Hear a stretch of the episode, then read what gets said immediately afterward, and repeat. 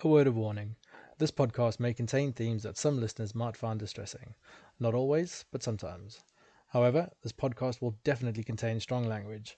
Therefore, if neither of these things sound appealing, it's probably not the podcast for you, then, is it? Hello and welcome to today's episode of the Nice-ish Ramblings podcast with me, the Nice-ish Psychologist. Um, today's episode is the first in a two part discussion that centers on men's mental health and specifically the barriers to men accessing, accessing mental health support. However, both episodes have an additional central aim of thinking about the question of whether anyone cares about men's, men's mental health, the answer of which will hopefully be concluded at the end of episode 2. Now, before I carry on, I just wanted to make a bit of a note um, that when I do these solo podcasts, I tend to spend far more hours than I should um, writing writing it out, sort of like an essay style, and then I kind of read out. um, but I recently received some feedback uh, that somebody said to me basically that they would have given my podcast a five, a five star rating if it hadn't sounded like I was reading out my podcast.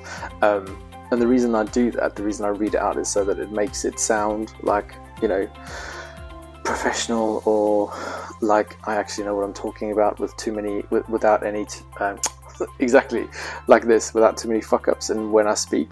Um, but I have taken that on board and I thought, fuck it, um, I'm just gonna write it out and then just read it um, but without too much editing, without too much pausing. Um, so, and see how that goes. Okay, so this is pretty much me just having a bit of a ramble from a read, from something I've written. Okay. So, before I go to uh, go ahead with the um, content of the show, I just wanted to say that this episode uh, uh, discusses the topic of men's mental health and touches on some discussions around suicide and other leading causes of men's ill health and death. Um, I'm aware, and you might obviously not be, uh, that I have no lived experience of poor physical health, mental illness, or suicide attempts, uh, either ideation or self harm. Um, so I do try and talk about the subject in a sensitive way, um, but at times I kind of tend to use some irreverence here and there. But mostly when I think that things don't add up. Um, so no disrespect is intended by any of this. Um, but I guess what I'm trying to do is I'm trying to be quite factual about things. So if things don't add up, then I tend to take on a bit of an irreverent tone. Um, so if parts of this discussion are hard to hear, uh, or you just don't want to listen anymore, I don't blame you. Okay. Um, so the topic of this larger discussion developed from some very in-depth behind-the-scenes conversations that I had on my Instagram page, following a very powerful video posted by UFC fighter Paddy the Baddy Pimblett. Um, the video, just after the fight, uh, sorry, in the video, just after a fight, an emotional Paddy makes a very moving and public statement about the loss of a friend who took his own life. Uh, Paddy Pimblett makes a plea for men to reach out and to seek support. He states this I woke up on Friday morning at 4 a.m. to a message that one of my friends back home had killed himself. This was uh, five hours before me weigh-in. So Ricky, lad, that's for you. But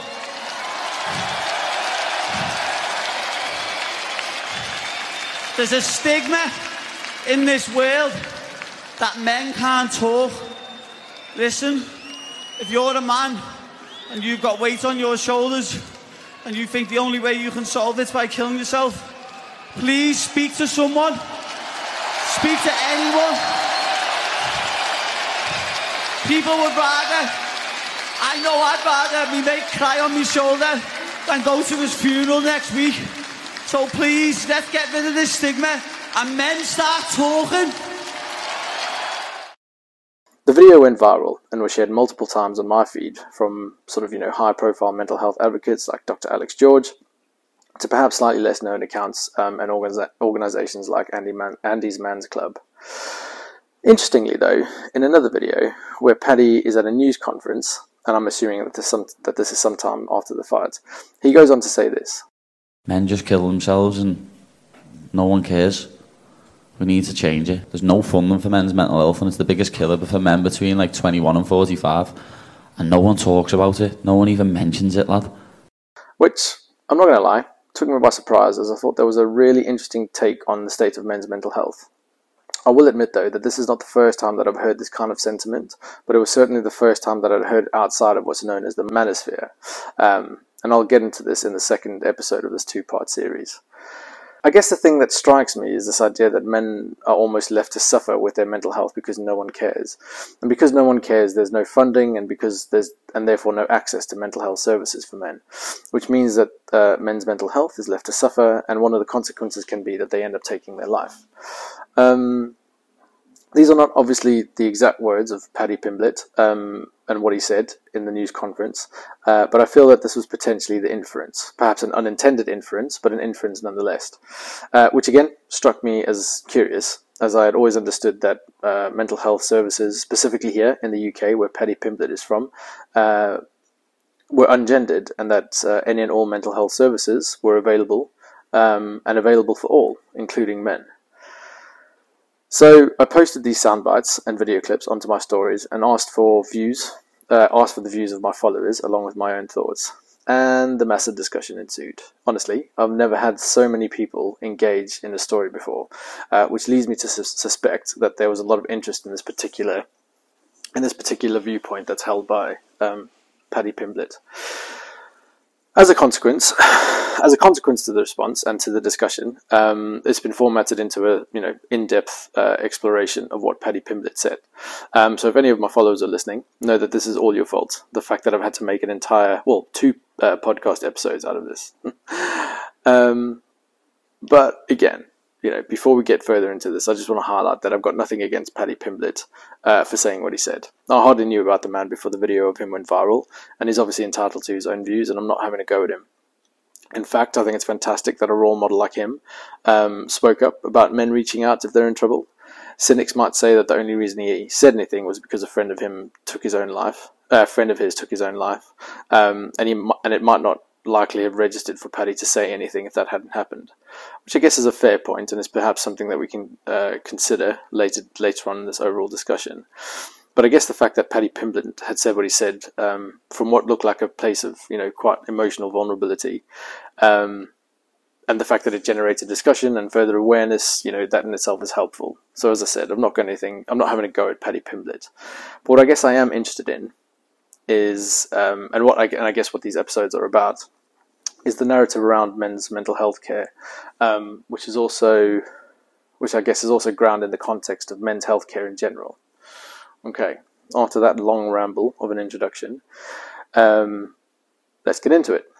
Uh, let's have a think about men's mental health, what the barriers are to men accessing it, and looking at the question of whether men's mental health is cared about or not. Um, okay. so, as with things in the world that are complex and multifaceted, there's obviously no one clear cut answer to this question. Um, being a DBT therapist, I sometimes think of things in terms of dialectics, um, which is the fact that there are, you know, often two opposing opposing truths or viewpoints or positions, arguments, whatever you want to call them, um, and that these two opposing truths can exist at once. A basic example of this being that uh, some people can see a glass as half empty, while others might see a glass as half full. Um, this is what's known as an either-or position. In the glass is either half empty or it's half full. Part of recognizing or thinking about uh, two opposing views um, is to try and find the balance or what we call the synthesis of the two positions. Uh, this is also known as finding the middle path, a way of viewing things that honor the truth in both positions, um, which I guess is known as a both and position. So, with the glass example, a dialectical synthesis would be that the glass is both half empty and half full. However, in life, opposing views are never quite as neatly synthesized as that. Um, what the fuck does this all have to do with men accessing mental, accessing mental health services, you might be wondering? And that's a fair question. Uh, well, it seems that this topic, uh, it seems that in this topic there are two opposing views. One is that due to social norms and ideas of masculinity, which create internal barriers for men in terms of help seeking, men do not access mental health services. And I will be honest, this is generally the view that I subscribe to. Um, and I mentioned this in my Instagram stories. And the other view being that there are more prevalent external barriers to men's help seeking behavior, and I guess that mental health services can do more to help men access these services. So, because I don't have a full time job or, like, you know, a family to look after or anything, I thought we could explore both of these opposing views of the dialectic and see what they bring up. So, this first episode is going to be looking at men's internal barriers to help seeking, while the next episode uh, will focus on the external barriers. In my view, and that's shared by some others who I discussed this with on my Instagram page, uh, internal barriers of help seeking for men relate to ideas of masculinity, or what it means to be a man. In previous podcast episodes, I've discussed these issues of masculinity. In episodes 2 and 3 of this podcast, I explore the concepts of toxic masculinity, if you're comfortable with using that phrase, or what's also known as man box culture, in more detail. So, if you want further context to this, please check out those episodes. You know, you can always, if you want, you can always pause the podcast here, go back, listen to them, and then um, come back and start this again. But if you don't want to do that and you can't be fucked, then that's uh, completely understandable. Um, and so, for the purposes of the specific aspect of today's discussion, um, I'm just going to refresh some of that here, and I'll expand on um, how yeah, uh, and I'll expand on how help seeking is hindered by you know these notions of toxic masculinity or man box culture. So, just to clarify, my understanding of toxic masculinity or man box culture is not that masculinity is toxic. No one is saying that, except for maybe the people who are upset about the term because they think that's what it's saying. Jordan Peterson, I'm looking at you, pal. They are the only ones who are saying that. The conceptualization of toxic masculinity is that there are certain rules of how to be a man that have evolved over time and they've been passed down through generations and within cultures. And here, because this is a culture in which I exist and have more knowledge about, um, I'm referring to spe- I'm re- specifically referring to uh, the Western concept of manhood. Although it's entirely possible that some of these rules are present cross culturally. Um, these rules outline what those who are socialized as men should and should not do. Masculinity is largely a social construct built around some biological differences between men and women, um, and therefore these rules are based on the idea of what a man should or should not be, and they can change and have changed at particular points in time and within particular contexts. Um, however, while these rules have changed, uh, when they are at their most accepted by society, um, and have become understood as societal norms, uh, which is also known as hegemonic masculinity. These rules are, you know, kind of pretty fixed and rigid. Um, when writing the episode about toxic masculinity, I read a book called Is Masculinity Toxic by Andrew Smiler, in which he talks about the fact that there have been three predominant models, as it were, of masculinity, um, and that we're currently like in the third model, which is known as industrialized masculinity. This form of masculinity arose in the 20th century as a consequence of uh, capitalism, which sought to ensure that men focused on their jobs and very little else, and is primarily how we as men, and literally every other person who lives in the West, I think, um, are expected to function today. In his book, Smiler notes that we are entering into a uh, fourth model of masculinity, uh, which is why the current model of masculinity, the industrialized one, um, and what it means to be a man, is being questioned and challenged. In largely Western cultures, these rules of manhood are things like men have control over women, men are heterosexual, hypersexual, and sexually dominant, um, men are providers, and men are financially secure. These rules have far reaching harmful societal consequences. For example, the rules of men having control over women and being hypersexual and sexually dominant results in kind of like the normalization of sexist and misogynistic behavior, which, at its least consequential, which is you know still quite serious, uh, can create uncomfortable situations for women at work, on the streets, or on nights out when men where men can engage in persistent sort of sexually harassing behavior, and at its worst can result in significant instances of physical and sexual violence, such as domestic abuse and rape. While rules such as men needing to be emotionally and physically tough and not to show their emotions cuts us off from learning how to develop empathy, which increases our likelihood to engage in, you know, aggression and violence, not only towards women but to other gender groups and marginalized folk. Um, but towards each other as well. Um, this, you know, also takes various forms from the common and everyday low-level bullying that we like to call banter to the fact that in 2021 in the UK, 70% of homicide victims were male, with 94% of those convicted of murder being male. Um, anyway, I explore all of this in a bit more detail in the, uh, as I said, in episode three of my podcast. So if you want to, you know, please go check that out. The rules of toxic masculinity and man box culture that relate to issues of help seeking are again things like real men are physically and emotionally tough, real men don't show emotions, and real men never seek help.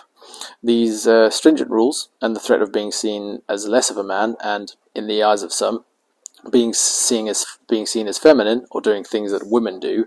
Um, shock horror. Why would you want to be seen doing that? Um, but anyway, being bullied for, for this ensures that we stick to these rules to our very detriment. Um, it is these rules and variations of it, you know, so things like man up, boys don't cry, don't be a pussy, things like that, is what results in men in men seeking less help in general. Not just for mental health support, but in all forms of health concerns. And at this point, you might be wondering if men's health is poor anyway. Like, are men dying younger or are they more ill? I guess one way to answer that is to highlight that in July 2022, um, the World Health Organization published an overview of men's health and well-being in Europe, stating in the opening lines of the report's introduction that in recent years, the health and well-being of men has received increasing attention in the World Health Organization European region. A key trigger for this attention is the high level of premature mortality among men, basically men are dying younger, particularly in the eastern part of the region. Life expectancy at birth in males in countries of this region range, from 64.7 to 81.2 years in 2016, while healthy life expectancy ranged from 58.7 to 72.4 years. The report highlights that the main causes of death for men in the European region, or Europe as I'm going to call it from now on, um, of the World Health Organization, were what's known as non-communicable diseases such as cardiovascular disease, cancers, diabetes, and respiratory res- respiratory diseases. Fucking hell, I can't even say that. Res- respiratory diseases. the other highest cause of death was linked to mental ill health, including substance use and self harm and suicide, noting that self harm and suicide comprise a significant cause of death and disease burden among men in the region. 127,882 deaths were attributed to self harm and suicide in 2015 equivalent to a crude rate of 14.1 deaths per 100,000 population, which is the highest rate amongst all World Health Organization regions. So yeah, while the report states that men's mortality rates in Europe are improving, there is still a lot of variation between countries, and overall the state of men's health is pretty dire.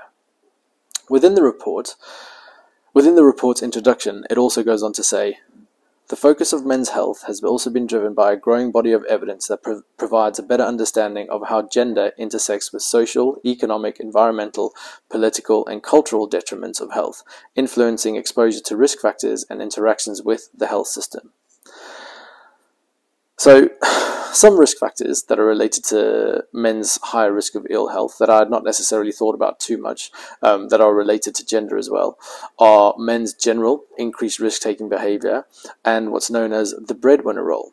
So, in terms of risk taking, it was noted in the report that men are more likely to demonstrate higher risk taking in terms of smoking, choosing poorer diets, and drinking. So, for example, one study from within the Russian Federation suggests that heavy drinking of strong spirits elevates or maintains a man's status in the working class social groups by facilitating access to power associated with the hegemonic ideal of a real working man.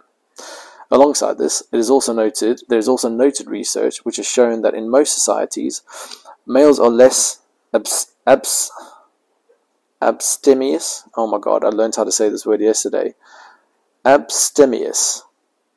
Anyway, I had to look this up. It means to indulge moderately um, and that men tend to be greater so-called big drinkers and cause more problems as a result of these intensive consumption patterns, factors that are considered to be a measure of masculinity. So basically, it seems that men see it as a badge of honor, or see it as a measure of doing masculinity right, to consume excessive amounts of alcohol. In terms of breadwinning, a systematic review highlighted how being male how being a, a, male breadwinner can be a factor for myocardial infarction and chronic back pain, while another study found that men who adhered to the breadwinner model felt compelled to earn money and return to work soon after a heart attack. So even the idea of being the primary income income provider can bring with it a lot of stress to the point where you can have a heart attack, which is what a myocardial infarction is, um, and that once you have said heart attack, you wouldn't you would want to go back to work as quickly as possible. Now I'm aware that of how this ties into capitalism and the link between capitalism and masculinity is beyond the scope of this episode, but can you see how this link backs to the industrialized, stoic, competitive, dog eat dog version of masculinity that we're currently existing in today? It's a bit fucked, isn't it? But what am I trying to say? I guess what I'm trying to say is that men clearly have some health issues which are impacting on them, causing them to basically die earlier than women. Um, and there seems to be a growing body of evidence. So I've only named a couple of things here, but please do go check out the full World Health Organization overview if you're interested. Um, there's you know a growing body body of evidence to suggest that the way in which men choose to adhere to the rules of masculinity are impacting on these their health outcome uh, their health outcomes. So basically, the way in which men, men think, or rather have been told, to live their lives is having a direct negative negative impact on the length of their lives. Therefore, it's not too much of a stretch to think that adherence to these rules of masculinity would also impact on men's decisions to seek help, specifically around mental health difficulties. Um, as mentioned earlier, these specific rules would be things like, you know, appearing physically and emotionally strong, not showing emotions, and not asking for help. Um, the World Health uh, Organization overview goes on to note that in an analysis of coping mechanisms, um, it's been shown that men, more so than women, would tend to cope with their problems and dilemmas through addictions and ignoring the need for treatment, and that men would avoid asking for help or denote any state of discomfort, as doing so might be considered weak or being seen as vulnerable. Um, closer to home, in an article by the Guardian written in 2012, it was reported that men were only were only likely to visit the GP, which is kind of like the first line of contact for mental health support, four times in a year, while women would visit their GP on average six times a year. Similarly, men were likely to visit a pharmacy four times a year, compared to the a woman's average of 18 times a year. The same article highlighted that 9 in 10 men did not want to trouble a doctor or a pharmacist unless they had a serious problem, leading, to the, art, leading the article to conclude that men aren't taking full advantage of the support to maintain good health which is available free free of charge on their doorstep. And I guess in terms of mental health care, it has been noted by the Mental Health Foundation website that only 36% of referrals to talking therapies are men.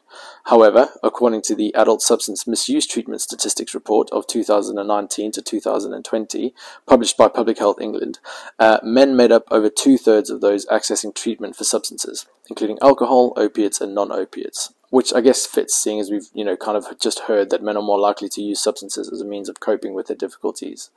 So I guess they may be accessing services in some kind of way, but it's not necessarily guaranteed that the substance use treatment will focus on, uh, I guess, the mental health difficulties that kind of precipitate or perpetuate the use of substances in the first instance. All of this, everything I've said up until this point, in a nutshell, could be considered, you know, internal barriers to help seeking, which develop as a consequence of these ideas of masculinity and what it means to be a man. Now, we're coming to the end, but I guess, you know, I'm aware that some of those who view who oppose the view that masculinity can have some bad or unhelpful parts to it view these internal barriers to help seeking as I guess a kind of victim blaming. That is, they think that by saying that elements of masculinity create these internal barriers for men, it's somehow men's fault. And I guess, you know, the answer to this is a little bit yes and a little bit no too. Um, do men have some agency over, over whether they adhere to or subscribe to the rules of manhood that kind of limit their opportunities to access healthcare? Well, I guess yes. I mean, if a man is ill, it just makes sense that he goes to the GP to get himself checked out. That's not really anyone else's responsibility other than his. At the same time, though, the message that men have been fed from society and that they've internalized, like those previously mentioned, they didn't necessarily ask to be told or ask to receive um, I guess I guess you know we're all products of our environment and the culture in which we grow up. And if the rules of that society and that culture are that you do X, Y, and Z, well, you kind of generally end up doing X, Y, and Z. So I suppose if a man has received you know multiple messages from multiple sources throughout his life that men should always be strong and that to show weakness is unmanly, then I guess it's not really kind of their fault that you know he doesn't want to show any signs of weakness because you know that he would then potentially be viewed less as a man. And ultimately, ultimately, this conversation isn't about assigning blame. It's about looking at what some of the barriers are to help seeking, um, what they might be, where they might come from. Because I guess if we can understand that, we, and if we can understand the societal messages and see how damaging they can be for men and their physical and their mental health, then I guess perhaps we can kind of like, you know, start to challenge and to change those messages. Um, well, I guess there we go. That's it. Um, I guess it's a bit of a whistle stop tour uh, for this part of the dialectic. Um, you know, on this part uh, of the views around men's mental health. Um, I know it might have felt a bit short, but I, as I've said, I've discussed some of these points in further detail in other podcast episodes. So if you want to go and have a listen um, to those when you're finished here, uh, some cynics might think that I'm trying to plug my own work, and you would not be wrong, my friend. Um, but I guess in the next episode, um, I'm going to look a little bit more at the external barriers, uh, you know, the other side of the dialectic, um, and explore what the external barriers to men's help seeking might be. Uh, and I guess, you know, my hope is uh, once having uh, gone through that to kind of think about the question of whether men's mental health is cared about at all. Um, so yeah, so if you if you've enjoyed the episode, please rate it and leave a comment wherever you listen. Um, and if you think somebody else might benefit from hearing my bullshit, please recommend it or share it on social media. Um, as always, I'm happy to hear from you. So if you you know want to, please come find me on Instagram and say hi. Um, and yeah, as always, have a great day or not. No pressure. Bye for now.